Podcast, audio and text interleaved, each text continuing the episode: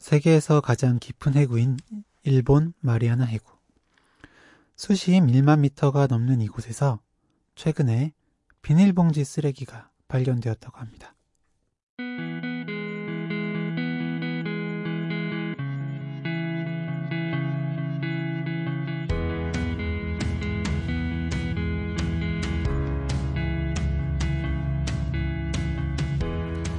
바다에 한 번 던져진 쓰레기가 이렇게 깊은 곳까지 내려간다는 사실이 놀랍습니다. 그리고 우리 마음을 생각해 봅니다.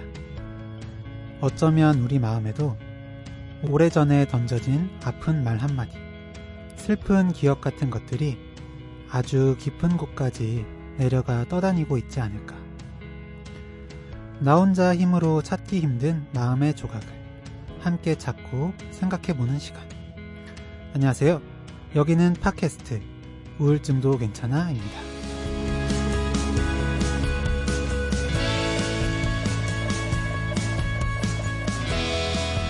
네, 안녕하세요. 오직 우울증만을 다루는 팟캐스트 우울증도 괜찮아. 저는 정신건강의학과 전문의 허규형입니다. 네, 안녕하세요. 저는 정신건강의학과 전문의 윤희우입니다. 네. 저희가 오프닝에서 쓰레기 하나가 수심 1만 미터까지 내려간다는 이야기를 들려드렸잖아요. 음. 근데 사실 우리 마음도 좀 그렇죠. 네, 맞아요. 우리 마음도 워낙 깊은 곳에 그런 쓰레기들이 가라앉기 때문에 네. 평소에는 보이지 않다가도 어떤 순간 그것들이 수면 위로 막 올라오면서 음. 내 마음을 아프게 하는 그런 것들이 있잖아요. 네, 맞아요. 음. 그렇게 막 상처되는 말이나 행동을 누군가에게 하지 않는 것도 중요하고 또 마음 깊은 곳에 숨어 있는 그런 아픈 기억들을 조심조심 잘 꺼내오는 것도 중요한 것 같습니다. 예, 오늘도 그런 시간이 되었으면 좋겠고요. 어, 오늘의 사례 만나볼까요? 오늘도 사연은 다른 분께서 읽어주셨습니다. 저는 어릴 때부터 우울하고 무기력한 아이였습니다. 세상은 원래 재미없고 인생은 어차피 힘든 거라고 생각하며 살아왔기 때문에 내가 우울하다는 생각 자체를 조금 회피하기도 했어요. 그런데 최근에 회사를 옮기려던 일이 좌절되면서 그 전과는 다른 우울이 저를 찾아왔습니다. 더는 버티기 힘들다는 느낌이라고 할까요? 하루하루가 너무 고통스럽고 아무것도 하기 싫고 굳이 계속 살아야 할 이유가 뭔지 모르겠고 그렇게 죽을 힘도 없고 살 힘도 없는 기분입니다. 남들이 보기엔 별일 아닐지도 모르죠. 지금 다니는 회사를 그렇게 그만두고 싶으면 그냥 그만두고 쉬라고 친구들은 종종 이야기합니다. 그런데 저는 이대로 다니는 것도 싫고 그렇다고 그만두고 무작정 쉬는 것도 두려워요. 제 성격에 아마 밤낮으로 구직 사이트를 뒤지면서 스스로를 비난하겠죠. 오라는 데도 없으면서 왜 그만뒀냐고. 어리석고 한심하다고. 이렇게 바보 같은데 살아서 뭐 하냐고. 생각해보니 항상 이랬어요. 오늘은 괴롭고, 내일은 암담하고, 그리고 매사에 부정적이었죠. 사남매의 막내로 태어났는데, 막내라지만 부모님의 사랑을 받은 기억이 없습니다. 아버지는 저한테 아무 관심이 없었고, 새벽 시장에서 장사를 하느라 늘 바빴던 엄마는 어쩌다 저와 마주치면 언제나 야단만 치셨어요. 넌 옷을 왜 그렇게 입었어? 또 청소 안 하고 놀기만 했지. 엄마에게 애교라도 부리려고 하면 피곤하니까 저리 가라고 하고 눈치 보며 조용히 있으면 뭐가 불만이길래 울상이냐고 하셨죠.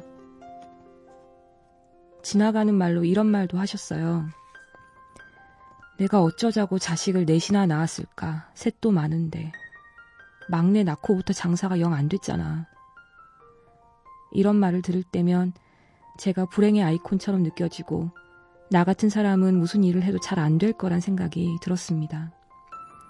그래서인지 공무원 시험 공부도 시작했다가 한 번 떨어지자 바로 포기해버렸고 직장을 오래 다니는 것도 힘들어서 3년 이상 버틴 곳이 없었어요. 저도 가끔은 나도 잘 될 거야. 이만하면 잘 살고 있어. 이런 생각을 해보기는 해요. 하지만 솔직히 진심으로 다가오진 않네요. 이제는 정말 익숙해져 버린 부정적인 생각과 자책하는 습관, 무기력과 우울. 이것들에게서 저는 과연 벗어날 수 있을까요? 아, 예. 사연 듣는데 너무 가슴이 아프네요. 음.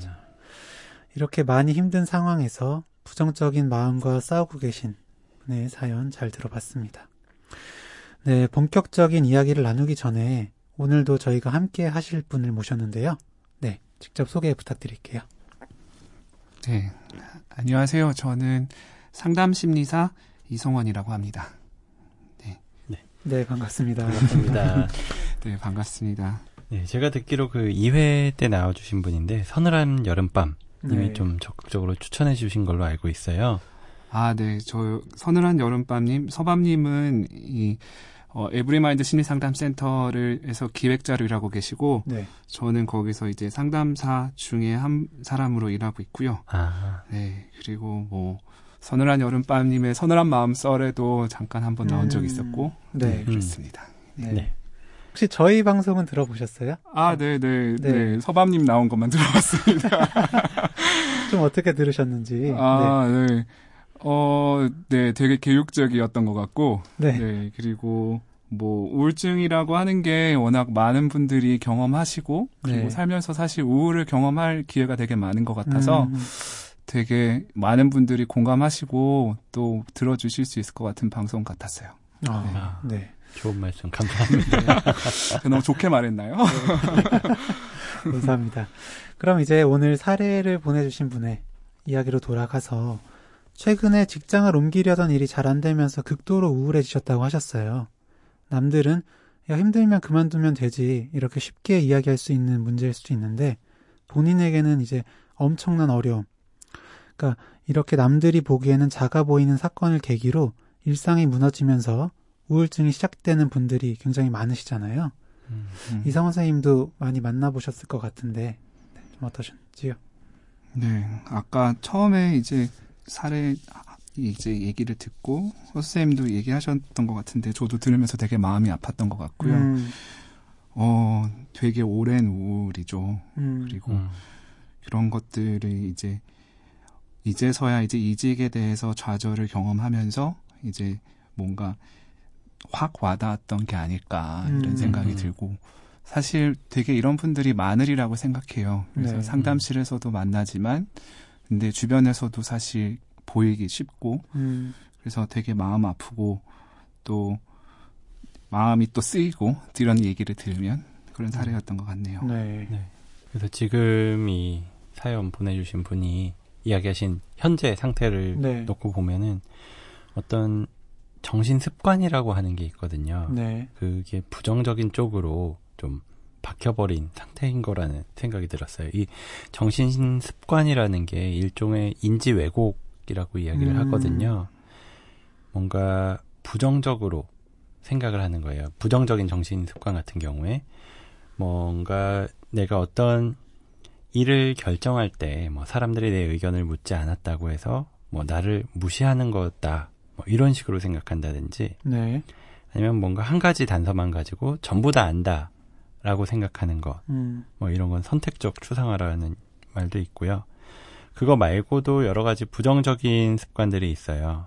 뭔가 지금 나한테 일어나는 한 가지 일이 좀 부정적인 결과가 됐을 때 모든 일이 다 엉망이 될 거다라고 생각하는 어떤 지나친 일반화라든지 음, 아니면 옳고 그름 네, 과 100으로만 생각을 하는 거지 좀 최악이거나 아주 좋거나 그래서 중간 단계가 없게 생각이 되는 거죠. 그래서 조금만 안 좋아져도 완벽하지 않은 몇 가지만 단서가 있어도 전부 다 망했다. 뭐 이런 식으로 음. 생각한다든지 네, 이런 것들이 있는데 이 분도 뭔가 그런 생각을 가지고 있는 게 있지 않나라고 생각이 들어요. 네. 전체적으로 부정적으로 생각이 들고 하루하루 살아갈 이유도 못 느끼고 완전히 다 무너진 것 같다, 망가진 것 같다 이렇게 생각이 드시는 게 네, 그렇죠. 이게 습관이라는 게 사실 나도 모르게 무의식적으로 나오는 게 습관이잖아요. 음, 음. 그러니까 말, 말씀하신 그런 인지 왜곡들, 그러니까 어떤 사건이 있을 때 부정적으로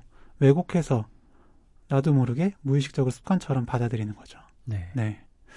근데 사실 이제 부정적인 생각이나 감정 자체가 막 들 때가 있잖아요. 음. 네. 근데 이 자체가 좀 나쁜 걸까요? 글쎄요. 그 자체가 나쁜 거는 아니죠. 어쩌다가 안 좋은 일이 있을 때 뭐 화가 난다든지 뭐 우울하다든지 이런 감정이 드는 건 어떻게 보면은 좀 자연스러운 반응이잖아요. 네. 그래서 그게 뭐 좋다 나쁘다 이렇게 볼 수는 없는데 이게 너무 고착화가 돼서 이분처럼 음. 어떤 하나의 습관처럼 계속 한 가지가 안 좋은 건데 다 안 좋게 생각이 되고 음. 이런 상황이 된다면은 그거는 안 좋다고 볼 수가 있을 것 같아요. 네. 어떻게 보면은 이런 신호라고 할까요? 음. 그런 것들도 좀 보인 것 같아요. 그래서 음. 본인 스스로도 이런 생활들이 뭐 계속 어릴 때부터 뭐 엄마나 아빠 얘기를 들으면서 네. 이제 그럴 때부터 쭉 생각을 하고 음. 또 내가 살아온 걸 생각했을 때 경험했던 걸 생각했을 때 뭐 세상에 대해서나 미래에 대해서나 어둡게 보이고 네. 그런데 이제 어느 순간 내 스스로도 이제 버티기 힘들다 이런 느낌이 들고 네. 뭐내 스스로 그런 목소리를 들은 것 같은 느낌이 들 수도 있고 음. 그래서 그런 신호가 좀 보이는 것 같은데 근데 뭐 어, 우리가 여러 탄력성이라는 얘기를 하죠. 네. 그래서 음. 어려운 음, 순간들이 있어도 음. 또 그것들이 또 지나가고 나서 저희가 뭐 외상후 성장 뭐 이런 표현도 쓰기도 하고 네. 음, 음. 근데 어떤 분들은 물론 이게 되게 결과론적인 얘기 아니냐 다 음. 지나고 나서 이제 이런 것들을 이제 미화하는 거 아니냐 네. 뭐 이런 음. 생각을 가지고 얘기하시는 분들도 있긴 한데 근데 뭐 사실 많은 사례들도 우리가 보고 또 미디어에서도 보고 네. 보면 이런 것들을 지나오는 힘들이 우리가 볼 때가 있고 음. 그런 걸 우리가 탄력성이라는 표현으로 설명을 하는 것 같아요. 그래서 음. 이분도 어떻게 보면 나의 힘듦들과 사실 되게 뭐랄까 껌딱지 같이 오래 이제 이어온 나의 우울 같은 게 있는데 여기서 어떻게 내가 좀 더 할 수 있을까 그런 것들에 대해서 탄력성 얘기가 되게 중요할 것 같아요. 음, 네, 네. 맞습니다. 방금 이제 탄력성, 그러니까 회복 탄력성이라고 하는데 음. 사실 이제 뇌부자들에서도 정비소로 한번 다룰까 했었거든요. 음. 네, 좀 생소하신 개념일 수도 있죠. 그쵸. 뭐, 뭐 한번 뭐 크게 유행처럼 돌긴 했었는데 음. 좀 윤희 선생님께서 간단히 설명 좀 해주실래요? 네.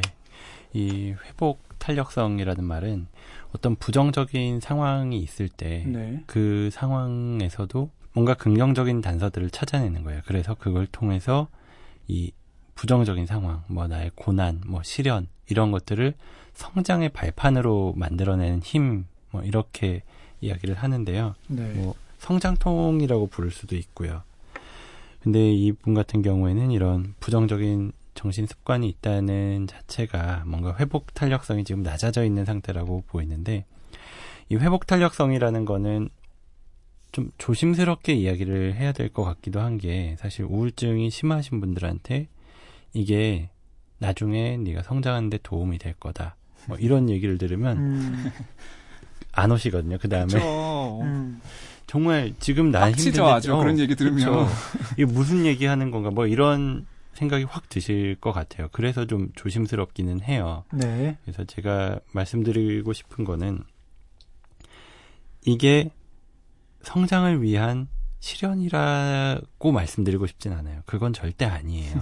그건 절대 아닌데 지금 상황에서도 조금이라도 뭔가 긍정적인 거를 하나라도 하나씩이라도 찾아내야지 이 뭔가 전체적으로 부정적으로 편향되어 있는 내 생각들이 아니면 그런 감정이 상황이 하나씩 긍정적으로 바뀔 수가 있는 거거든요. 한꺼번에 이게 뒤집어지진 않아요, 절대로. 그래서 이 회복 탄력성이 중요할 것 같고요. 그, 좀 더 세부적으로 한번 이야기를 나눠보면 좋을 것 같은데. 네, 근데 저는 윤희 선생님이 지금 이분이 음. 회복 탄력성이 낮은 상태라고 하셨는데 음, 사실 그거는 조금 들여다보긴 해야 될 것 같아요. 음, 네.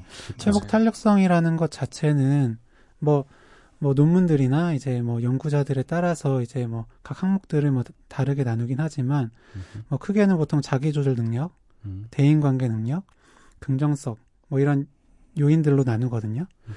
이분 같은 경우에는 확실히 긍정성이라는 측면은 조금 떨어져 보이시는 건 사실이에요. 음흠, 하지만 이제 뭐 대인관계 능력이나 또 어떻게든 자기를 이제 조절하려는 자기 자기 조절 능력은 또 있어 보이시거든요. 음, 그러니까 좀 있어 보이는 부분들은 더 키우고 부족한 부분을 좀 보완시켜 드려야 되는 그런 상태지 그냥 회복 탄력성이 낮은 상 낮은 것 같다라고 얘기하기에는 아직 좀 부족한 게 아닌가라는. 음. 생각이 듭니다.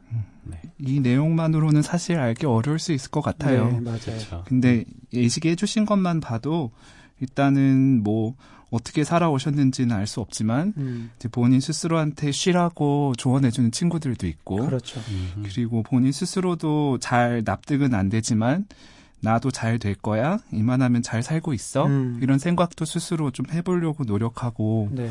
이런 모습들은 사실 되게 좀 놀라웠어요. 그러니까 그것만으로 대단하시죠. 그렇죠. 네. 지금 이런 상태에서 그런 생각을 하고 또 나름대로 그런 얘기를 해줄 수 있는 친구가 주변에 있다는 거는 사실 되게 쉽지 않은 일일 수 음, 있거든요. 네. 그래서 이런 것들을 생각했을 때 뭐 자원으로 볼 수도 있지만 이 사람이 또 가지고 있는 나름대로의 탄력성을 좀 발견할 수 있는 뭐 그런 것들이 아닐까 이런 생각도 드는 것 같아요. 네.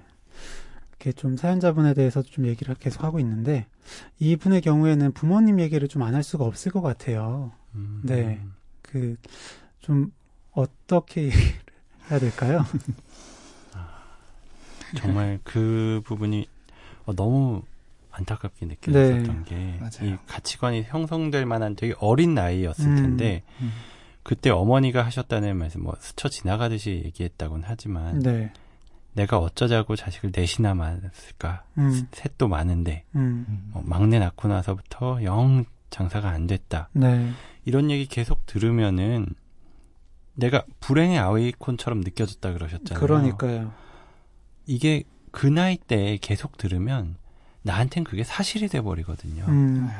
내가 그게 옳고 그러다 이 판단을 내리기 전에 계속 이- 듣다 보니까 그냥 진실이 돼 버린 거예요. 네, 나한테는 네. 음. 그게 아무래도 계속 발목을 잡을 수밖에 없죠. 음, 음. 네. 이성호 선생님은 좀 어머니에 대해서. 어, 너무 답답하죠.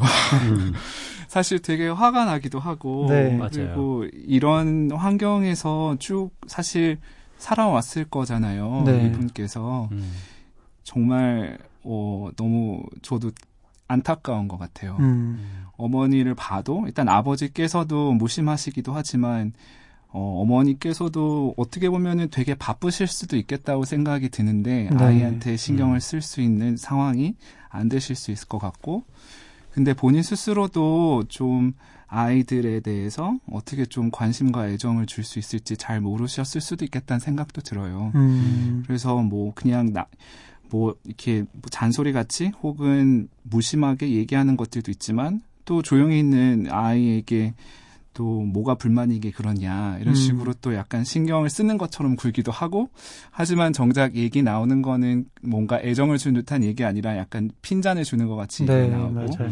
그래서 마음이 없으시지 않을 수도 있는데 표현하실 줄 모르는 것 같기도 하고 음, 음. 그래서 참 어, 그런 이, 대우를 계속 받으면서 본인 스스로가 내 자신에 대해서 어떻게 느껴졌을까 이 가뜩이나 바쁜 두 부모님을 보면서 내가 짐이 된다는 느낌도 클 것 같고 네. 음, 내가 이 집에서 하는 역할이나 내가 어떤 사람인지에 대해서 좋은 생각을 하기가 되게 어려웠을 것 같아요. 맞아요. 네. 음, 정말 이제 어 이성 선생님께서 말씀하신 것처럼 어떤 이유에서 어머님께서 이렇게 표현을 하신지는 모르겠지만 음. 어쨌든 그어이 사연자분 보통 이제 아이들이 뭐 이렇게 애교를 부리려고 어떤 행동을 한다든지 음, 음. 뭐 혹은 뭐 다른 어떤 칭찬을 바라는 어떤 행동을 했을 때 음. 거기에 이제 지- 뭐 적절한 이제 반응을 해주고 그렇죠. 네 음, 칭찬을 해주고 하는 걸 이제 안정 기지라고 하잖아요.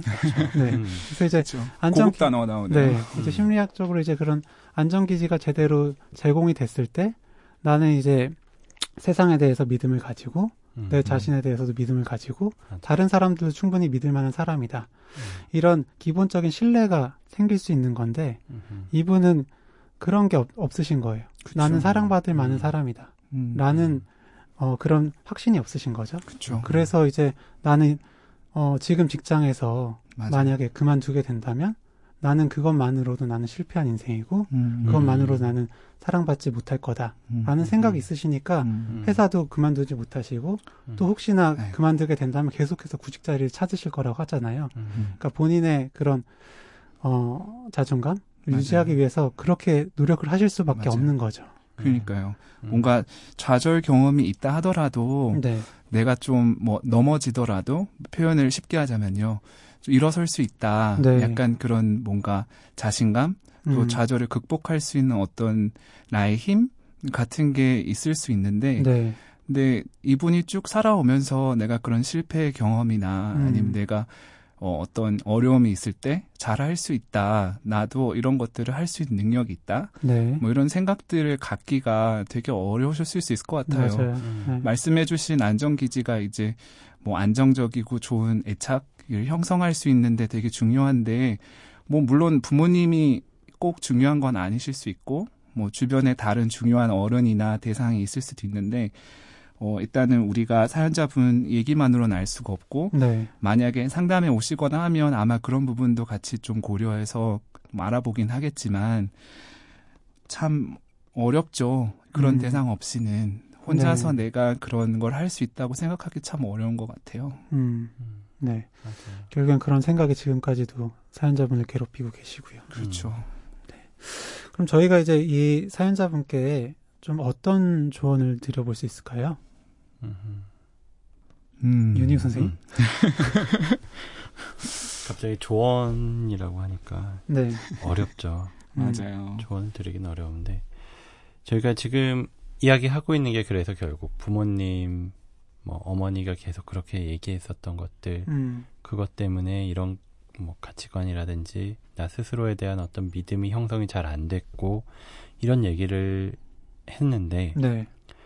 그러면은 그런 얘기를 했을 때 가장 많이 듣는 질문 중에 하나 그리고 대답하기 어려운 질문이 그러면은 내가 그 과거에 있었던 그런 경험들에 언제까지 사로잡혀 있어야 되냐 네. 뭐 이런 질문을 들어요. 음. 진짜 아까 intro에서 뭐 마음의 찌꺼기가 한 번 떠오를 때마다 아픔을 느끼게 한다 뭐 이런 이야기를 했는데 음. 이제 와서 그것들을 없애는 건 사실 불가능하죠. 네. 그 기억이 없어지진 않아요. 내가 이- 맞아요. 이미 어렸을 때 그렇게 경험을 했고 십수년간, 20년, 30년을 살아왔는데 음. 그게 없어질 수는 없죠. 음. 없어질 수는 없는데 그래도 허규영 선생님이 그걸 어떻게 하면 잘 끄집어낼 수 있을까? 음. 음, 음, 그거는 막 헤집어지면서 꺼내지지 않고 음. 그게 떠올라도 위로 떠올라도 내 감정에 소용돌이가 치지 않게 하는 거는 네. 가능하거든요. 음. 그렇게 해야 되는데 말로는 참 쉽지만 음. 실제로는 정말 쉽지만은 않은 것 같아요. 그래도 음. 지금까지 쌓아온 그 많은 내가 믿을 수 없다, 나 스스로를 믿을 수 없고 주변 사람들을 믿을 수 없고 이런 어떤 기본적인 신뢰가 잘 형성되지 않았던 것들은 네. 그만큼 더 많은 내가 신뢰를 쌓을 수 있는 어떤 대상과의 꾸준한 관계가 음. 있어야 된다라고 이야기를 드려요, 보통. 그 네. 말씀하시면. 그래서 그래도 이 사연자분 같은 경우에는 좀 희망적으로 보이는 거는 주변에 있는 뭐 친구들이라든지 나한테 조언을 해주는 친구들 정말 정말 이 분을 생각을 해서 하는 조언들이 있는 것 같거든요. 네. 음. 그런 친구들과의 관계를 계속 꾸준히 유지해 나가다 보면은 조금씩 조금씩 신뢰가 쌓이지 않을까 그런 생각을 해봅니다. 네. 되게 어려운 시기를 겪고 계실 거라고 생각해요. 음. 그런 시기라고 생각하고요. 음. 어떻게 보면 여기에 사연을 보내시는 것도 되게 큰 용기가 필요한 일이었을 수도 있을 것 같고요. 네. 그렇죠. 그리고 또 그렇다고 저는 생각하고 뭔가 어 확실히 말씀드릴 수 있는 거는 지금 지나가고 있는 시기가 되게 본인에겐 중요한 시기일 것 같다라는 네. 얘기를 드리고 싶고 어 이런 시기에 사실 혼자 도움을 얻는 거는 되게 쉽지 않을 수 있을 것 같아요. 네. 그래서 뭔가 지금 현재 직장 생활에 대해서도 나 이후에 이제 삶에 대해서도 사실 되게 어렵게 느껴질 수 있을 것 같고요. 네. 음, 이럴 때는 뭐 병원도 좋고 상담소도 좋고 좀, 좀 전문가들의 도움을 적극적으로 구해보시는 것도 저는 되게 중요할 것 같아요. 네. 음, 맞아요. 저희가 저희 방송 이제 우울증도 괜찮아 이잖아요. 워낙에도 이분이 어렸을 때부터 그런 부정적인 생각, 약간 이제 우울한 마음들이 있으셨던 거는 같은데 지금 힘든 시기를 겪고 계시다는 이성훈 선생 말씀처럼 지금 혹시나 우울증은 아니실지에 대한 좀 평가도 필요하지 않을까라는 생각도 들고요.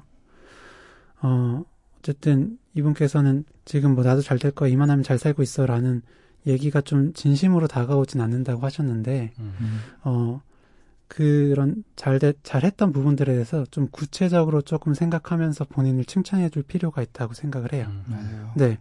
그러니까 뭐 공무원 시험 공부 뭐 시작했다가 바로 포기하셨고 뭐 직장 오래 다니는 것도 힘들어서 바로 뭐 3년 이상 다닌 음. 곳이 없다고는 하셨지만 맞아요. 그래도 어쨌든 공부도 해보신 거고 그리고 3년 이상 버틴 곳이 없다고는 하셨지만 직장도 계속해서 도전하시고 다니시고 하시는 거잖아요. 맞아요. 그것도 대단하신 거고 아까 이성 선생님 말씀하셨던 것처럼 어쨌든 그런 자기에게 조언을 해줄 수 있는 그런 친구도 있는 거고 음. 그런 장점들에 대해서 조금 더 생각하고 본인을 토닥여 주시는 게 음. 좋지 않을까라는 생각이 듭니다. 맞아요.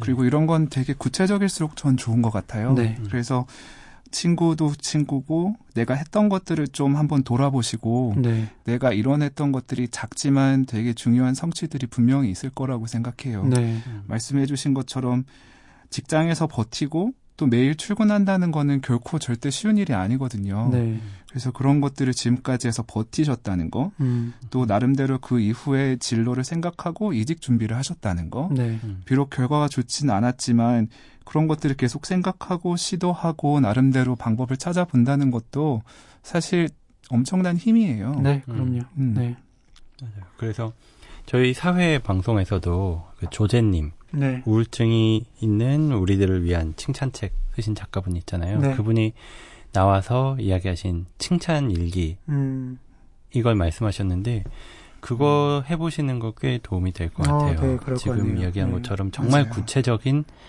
조금이라도 정말 사소한 것이라도 좋으니까 음, 음. 내가 실제로 했고 그게 나한테 도움을 줬었던 어떤 일들을 가지고 음. 칭찬을 하는 거죠.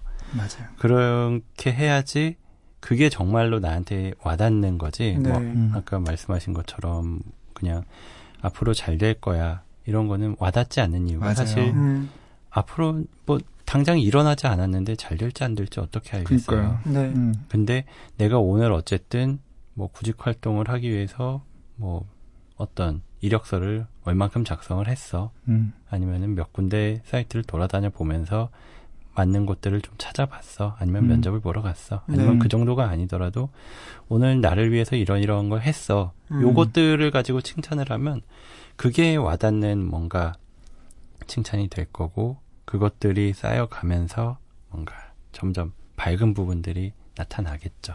네, 맞아요. 맞습니다. 네. 저희가 또 감정 습관에 대해서 잠깐 얘기를 했었잖아요. 음. 네.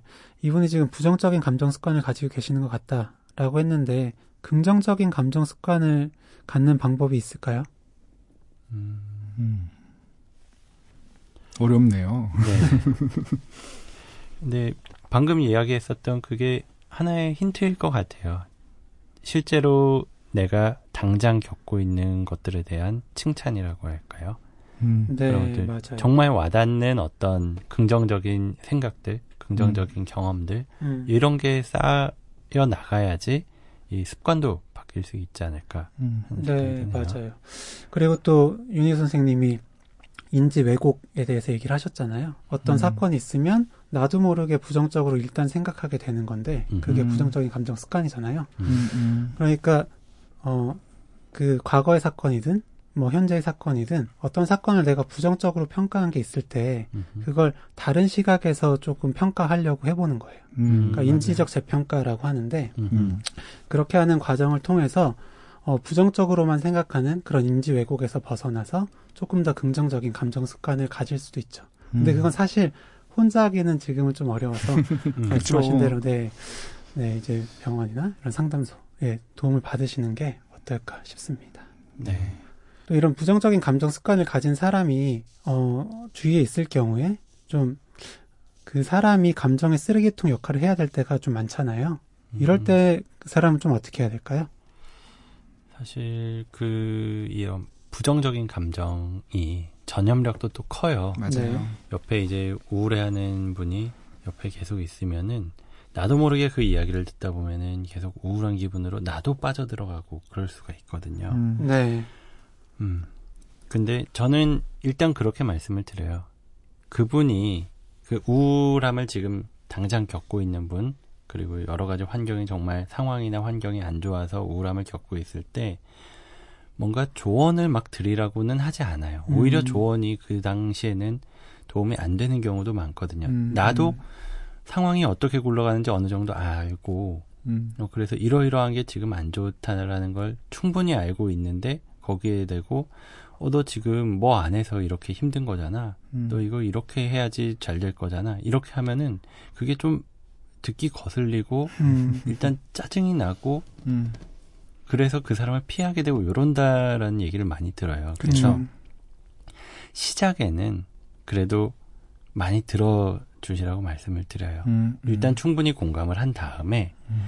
대신에 그거를 계속 공감만 하고 받아들이다 보면 나까지 우울해지니까 음. 일단 충분히 듣고 나서 본인이 정말로 생각하는 거, 정말 느끼는 감정을 다시 표현을 해보시라고 말씀을 드려요. 그러면은 아 이 사람이 진심으로 내 이야기를 들었구나. 나한테 비록 쓴소리를 하더라도 어, 음. 진심으로 듣고 나한테 정말로 공감을 해서 얘기를 하는구나를 느끼면 아무래도 좀 더 내 이야기를 할 수 있고 그러다 보면은 조금씩 조금씩 그 길을 찾아갈 수 있을 거거든요. 음.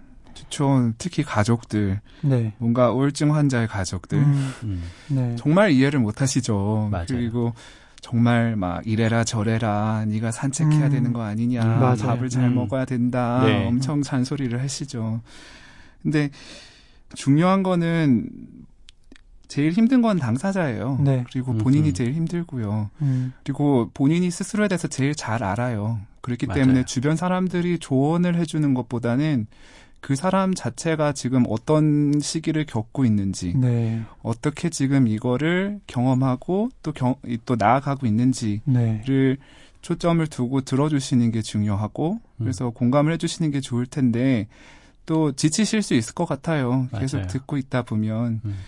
아까 얘기해 주신 것처럼 이제 전염이 되게 되게 쉬운 이제 감정들이고요. 네. 음, 그래서 어 아무래도 일반인이 본인 스스로가 그렇게 다 감당하기는 어려우실 수 있을 것 같고요. 주변에 그런 친구를 혼자 다 감당하지 마시고 여러 사람이랑 좀 분산도 하시고 그리고 또 전문인을 좀 찾으라고 권유도 해주시고 음. 하는 게 좋을 것 같고요. 특히 이제 위기인 상황일 수 있을 것 같아요. 음. 또 우울이 심해지다 보면 뭐 자살 사고가 생길 수도 있고 음. 본인 스스로에 대해서 뭐 시도가 있을 수도 있고요. 음. 근데 그런 것들에 대해서는 좀 주의해 주셔야 될 것 같아요. 좀 네. 이분이 좀 위험하다 생각이 드시면 반드시 본인 혼자 감당하지 마시고 네. 음. 꼭 이제 병원을 찾으시거나 상담을 통해서 도움을 받도록 안내해 주시는 게 친구로서도 가족으로서도 되게 중요한 역할일 것 같아요. 네. 이야기들 나눠봤는데, 이 사연자분께, 그리고 또 비슷한 어려움을 겪고 계신 분들께 도움이 되셨으면 좋겠습니다. 오늘도 하루를 살았습니다. 간신히 버티고 집으로 돌아갑니다. 아무도 모르죠. 웃고 있는 내 얼굴 뒤에 이렇게 깊고 어두운 우울이 숨어 있는지. 세상 끝에 혼자 버려진 기분이 들 때, 아무도 내 마음을 모르고 나조차 나를 몰라 막막해질 때, 귀를 기울여 봅니다. 마음이 아픈 사람들에게 나직하게 건네는 이야기. 오직 우울증만을 다루는 MBC 팟캐스트. 우울증도 괜찮아.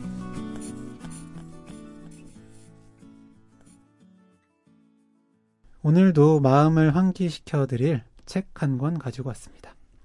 오늘 만나볼 책은 정신과 의사 모건 스캇 팩이 쓴 아직도 가야 할 길입니다.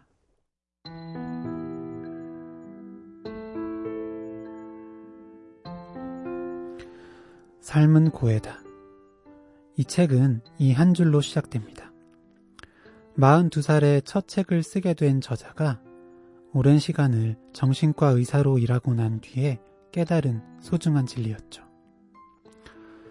삶이란 원래 고통으로 가득하다는 것을 진심으로 받아들이게 되면 역설적이지만 삶은 더 이상 힘들지 않을 거라고 합니다.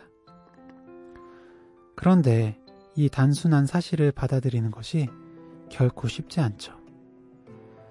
그래서 끝없이 도망치려는 사람들에게 저자는 고통과 문제를 해결하는 모든 과정 속에 진정한 삶의 의미가 있다고 말합니다. 정신과 치료를 받으러 오는 사람들이야말로 삶의 의지가 강한 사람, 스스로를 성장시키기 위해 최선을 다하는 사람이기에 자신의 병에 책임을 지고 극복하기 위해 노력하는 한 언젠가는 더 나은 삶을 만날 수 있을 거라고 격려하기도 하죠. 이 책은 쉽게 읽히는 책은 아닙니다. 그래서 더더욱 꼭 끝까지 읽어야 합니다. 일부 훈육과 2부 사랑편에서 아픈 기억이나 상처가 되살아나 괴롭고 도망치고 싶더라도 참고 책장을 넘길 가치가 있습니다. 그리고 나면 아마 이런 생각을 만나실 겁니다. 나를 사랑한다는 것은 지금의 나를 있는 그대로 껴안고 저기 보이는 모퉁이까지만 걸어가는 일이 아닐까? 모퉁이에 이르면 잠시 숨을 고르고 그 다음 모퉁이까지 또 가보자고 힘을 내는 일이 아닐까? 그냥 이 정도면 충분하지 않을까? 앞으로도 계속 살아가야 한다는 단순한 진리가 삶의 가장 아름다운 명제라고 말해주는 책. 모건 스카펙의 아직도 가야 할 길입니다.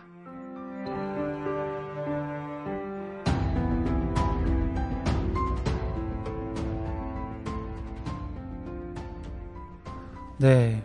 어, 정신없이 얘기하다 보니까 벌써 마칠 시간이 됐는데요. 그러게요. 네. 오늘 좀 어떠셨는지 이상원 선생님부터 들어볼까요? 오, 저는 정말 이런 분들 많이 만나죠. 그리고 정말 마음이 많이 쓰였던 것 같아요. 음. 그래서 정말 만약에 상담실에 오신다면 정말 따뜻한 환대를 정말 드리고 싶었어요. 음. 지금 되게 힘들게 어렵게 잘 살아오셨고, 네. 그리고 어, 이까지 오시느라 되게 고생이 많으셨고, 네. 그리고 앞으로 같이 이제 많은 얘기를 나눠보자. 그리고 음. 분명 지금 하는 것들 이후에 있는 것들이 있을 거고 말씀해주신 이 책의 내용처럼 이 모퉁이 끝까지 이제 같이 가보자 음. 이렇게 얘기를 할 것 같고요. 그래서 좀 더 용기를 내시고 만약에 상담실이나 이제 정신과의 문을 두드리지 않으셨다면 꼭 거기에 경험을 해보시고 선생님들이 분명히 어, 따뜻하게 맞아주실 겁니다. 네, 꼭 찾아보시길 바래요. 네. 윤희 선생님? 네. 저는 정말 이 메일을 보내시는 것부터가 상당히 용기를 내신 거라고 생각을 해요. 음. 그리고 그렇게 메일을 보내신 것 자체가 내가 뭔가 나아가고 싶다라는 그 마음이 음. 있다라는 걸 생각을 들게 하거든요. 네. 그 점이 분명히 이분한테는 가장 큰 장점, 강점이라고 생각을 하고 그렇죠. 음. 그래서 그 마음을 가지고 이성 선생님 말씀하신 것처럼 조금만 더 용기를 내셔서 이런 도움을 요청하신다면 음. 분명히 이 위기를 극복할 수 있을 거라고 생각을 해요. 음. 물론 이렇게 말하는 것도 사실 어쩌면은 지금 와닿지 않으실 수도 있어요. 음. 그래도 조금만 더 믿으셔서 한 걸음만 더 너무 많이도 아니고 딱 한 걸음만 더 가셨으면 좋겠다는 생각이 듭니다. 아, 예, 두분 말씀 너무 좋네요. 저도 정말 이분의 그 어떻게 보면 나아지고 싶은 그런 마음들이 음. 너무 전달이 돼서 안타까우면서 정말 도와드리고 싶다라는 마음이 들었고요. 음. 어, 그리고 방송은 좀 이성 선생님이랑 이렇게 하게 됐는데, 아, 정말 약간 저희는 못하는 리액션에. 아, 그렇죠. 네, 약간 그런 느낌이 들었습니다. 아, 정말 맞장구를 쳐주시는데, 아, 네. 내가 정말 얘기를 잘하고 있나? 라는 느낌이 들게 해주셨어요. 정말 감사합니다. 아이고, 제 역할이 있어서 되게 다행이네요. 네. 오늘 정말 좋은 시간이었고요. 어, 마지막으로 이메일 주소 알려드릴게요. talktodepression at gmail.com입니다. t-a-l-k 숫자 2 t-e-p-r-e-s-s-i-o-n at gmail.com 이 메일 주소로 여러분의 이야기를 보내주시고 또 저희 게시판 댓글로도 많이 참여해 주시길 부탁드립니다. 네, 오늘도 감사했습니다. 네, 저희는 감사합니다. 다음 시간에 또 다른 우울증 이야기로 찾아뵙겠습니다. 네, 감사합니다. 감사합니다. 감사합니다. 고생하셨어요.